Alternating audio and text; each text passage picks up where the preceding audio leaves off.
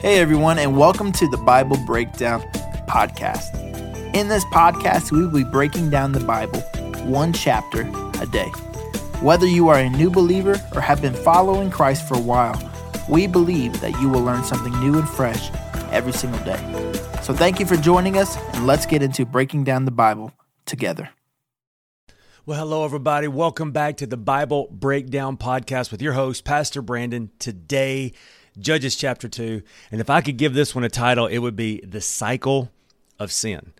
As we were saying yesterday, one of the themes we can see going through the book of Judges is just this spin cycle that we're constantly in of sin, judgment, repentance deliverance. Sin, judgment, repentance, deliverance. You could make a song out of it because it's over over and over. And the overall idea of the book of Judges is don't be stupid. Follow God. The cycle of sin stinks. A nicer way of saying it would be don't do life your way, do life God's way. And we're going to get into that in just a moment because we get to see this all happen within one chapter and it's going to happen again.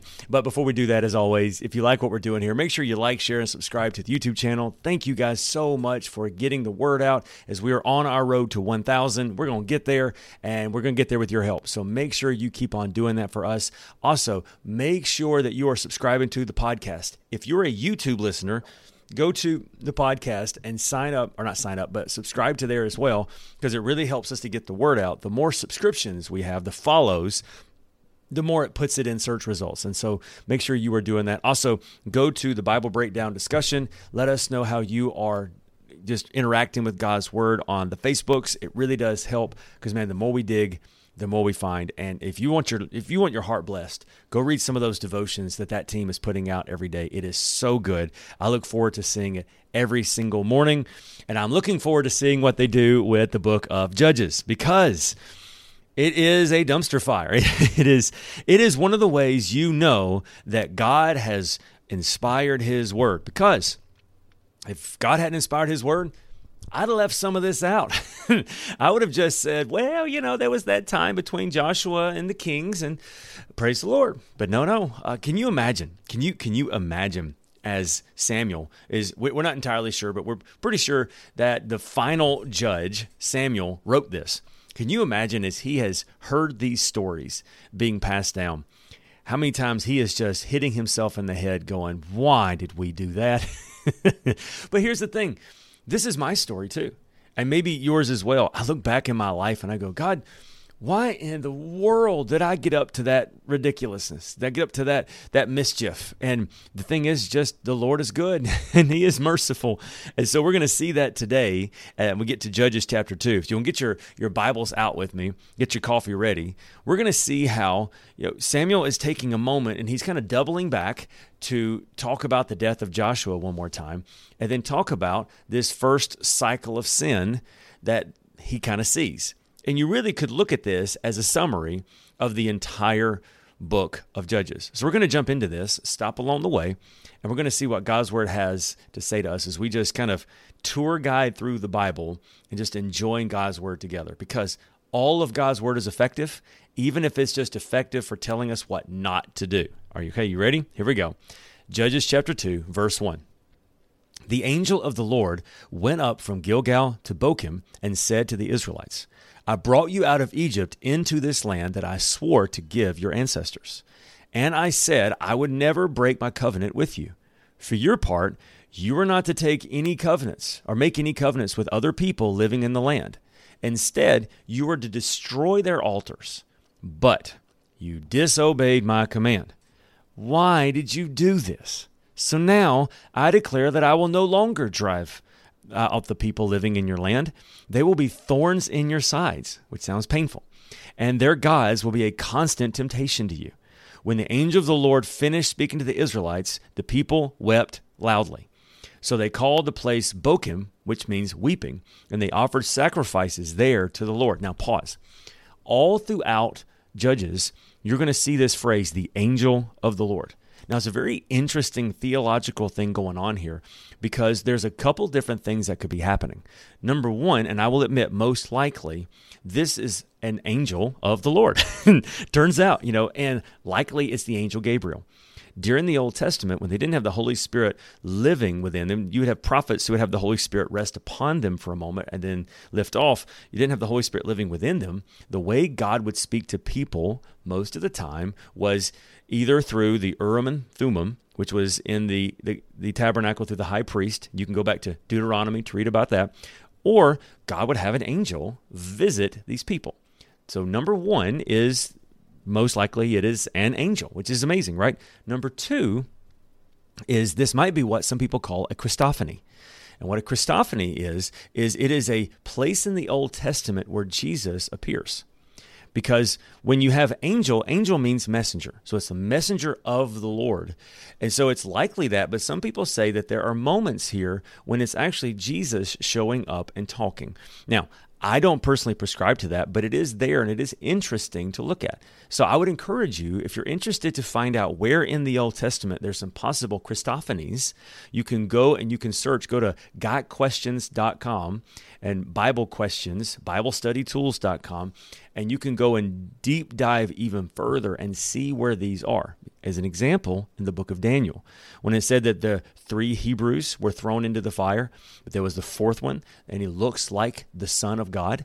Some think it was an angel, Others think it was Christophany. So we're going to see that angel of the Lord come up over and over and over again. And so if you'd like to dive into that further, it's just a very interesting conversation. Here we go. Verse 6. After Joshua sent the people away, each of the tribes left to take possession of the land allotted to them. And the Israelites served the Lord throughout the lifetime of Joshua and the leaders who outlived him, those who had been who had seen all the great things the Lord had done for Israel. Joshua, the son of Nun, the servant of the Lord, died at the age of 110. That's an old joker, all right? They buried him in the land that had been allotted to him at Timnath Serah in the land, uh, hill country of Ephraim, north of Mount uh, Gaash. That's Samuel connecting Joshua to Judges. After that generation died, another generation grew up who did not acknowledge the Lord or remember the mighty things that he had done for Israel. Israel did evil in the Lord's sight and served the images of Baal. They abandoned the Lord, the God of their ancestors, who had brought them out of Egypt, and they went after other gods, worshiping the gods of the people around them. And they angered the Lord. Yeah, yeah, you'd think so, wouldn't you? They abandoned the Lord and served Baal and the image of the Ashtaroth. This made the Lord burn with anger against Israel, so he handed them over to the raiders who stole their possessions.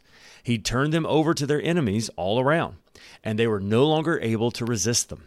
Every time Israel went out to battle, the Lord fought against them, causing them to be defeated, just as he had warned, and the people were in great distress. So, first of all, you see the problem is is the next generation didn't know who God was.